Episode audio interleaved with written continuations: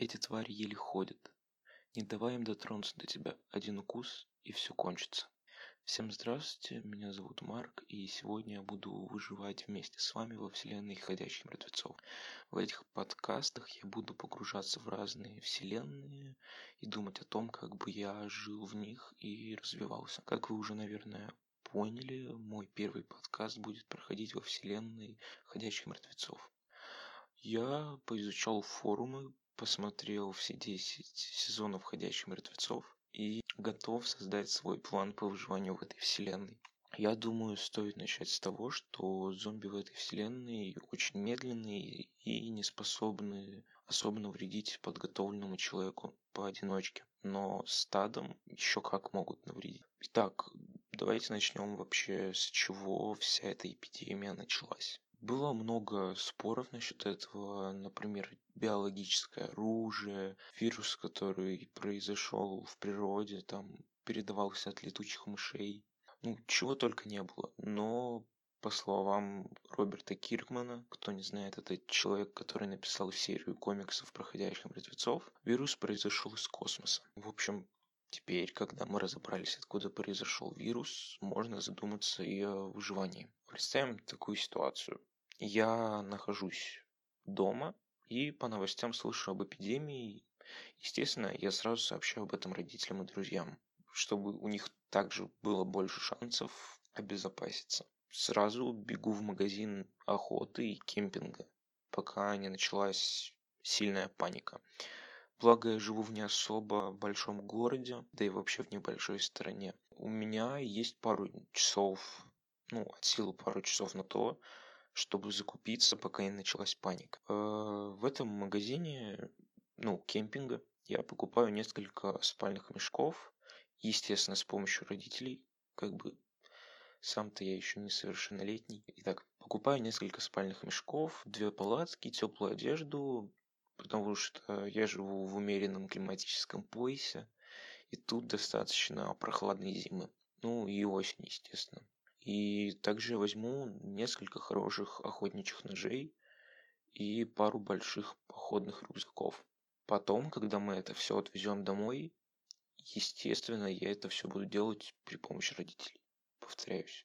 Итак, когда мы отвезли это все домой, мы сразу же бежим в продуктовый магазин, который находится у нас рядом с домом. И запасаем консервы, макароны, гречку, ну, все, что очень медленно портится.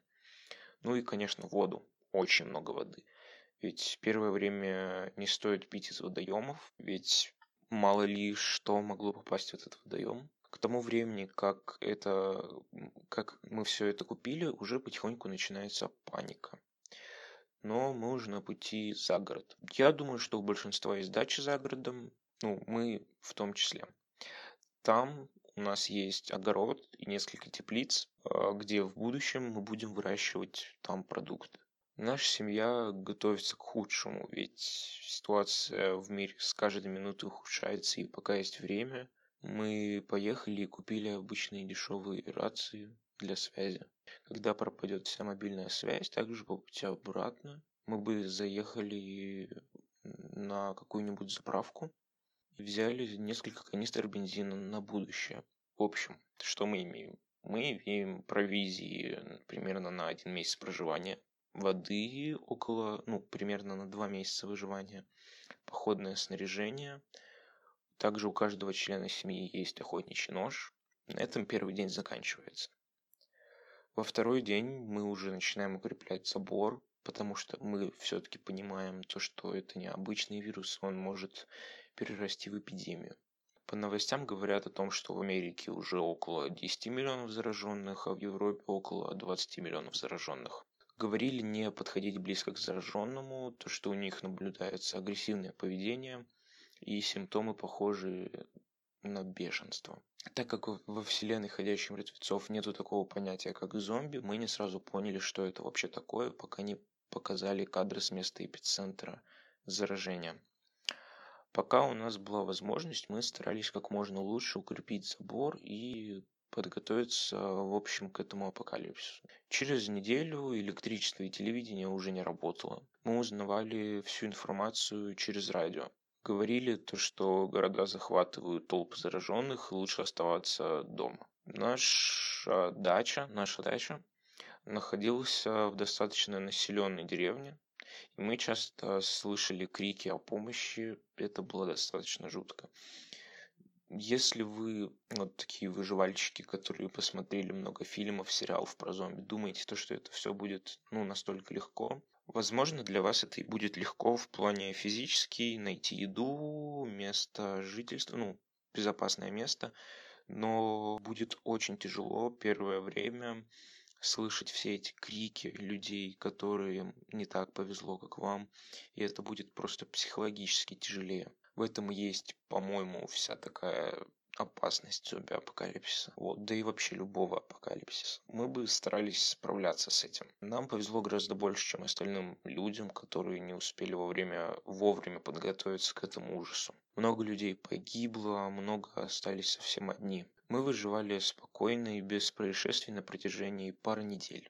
Надеюсь, так и было бы. Пока нам не понадобилась бы еда и вода, естественно. На улицах уже было достаточно спокойно, большинство уходящих ушли в города и вообще находились в городах. Мы думали, кто поедет из нашей семьи на вылазку. Ну и мы решили то, что поеду я, так как я достаточно быстрый, маневренный. Ну и мой отец, у него есть как бы опыт обращения с оружием. Мой брат, у него тоже есть опыт обращения с оружием, и он останется с моей мамой и маленьким братом. Когда мы с папой приехали в город, там, скорее всего, никого не было бы. Мы сразу пошли в продуктовый магазин. Там оставалось, надеюсь, оставалось бы много еды.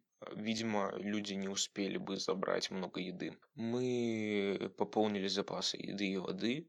Когда мы погрузили все в машину и уже собирались уезжать, мы увидели толпу ходячих в той стороне, куда нам надо было ехать. Их было очень много. Мы пытались объехать их, но ничего не получалось. Пришлось сделать огромный круг, из-за которого мы приехали к нашему дому только к вечеру. Наши родные очень беспокоились за нас. Мы им объяснили всю ситуацию, и в следующий раз мы уже знали о том, что там огромная толпа ходячих. И нам стоит ехать в объезд, дабы избежать лишних стычек с ходячими. Все действия, которые я сейчас описываю, кстати, происходят в Эстонии. А, в общем, и в таком темпе мы бы прожили около года, пока не закончились все продукты, и нам приходилось питаться исключительно нашим урожаем. Благо, моя мама хорошо умеет выращивать овощи, ну, как бы, не зря же она вырастила меня и моего брата. Мы уже привыкли к такому образу жизни, вечная опасность, ну, нехватка еды. Что я могу сказать насчет вселенной ходячих мертвецов? Это очень интересная вселенная, там есть свои нюансы. Я думаю, если бы я по-настоящему попал в этот мир, вряд ли бы там выжил с такой легкостью, как я вам рассказал. Да, и большинство человечества вымерло бы. Сколько сериалов и книг вы бы не прочитали про зомби, они вас не смогут подготовить в той степени, чтобы пережить весь этот ужас, который реально бы творился в мире. Даже если ты выживешь, от одиночества у тебя банально поедет кукуха, и тебе это будет очень сложно пережить. Я надеюсь, то, что в мире никогда не будет ничего подобного, и в общем все будет хорошо.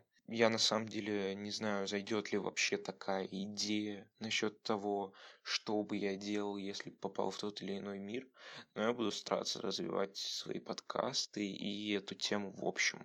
А, всем спасибо за прослушивание. Извините за качество звука. Это все-таки мой первый подкаст. С вами был Марк. И до скорых встреч.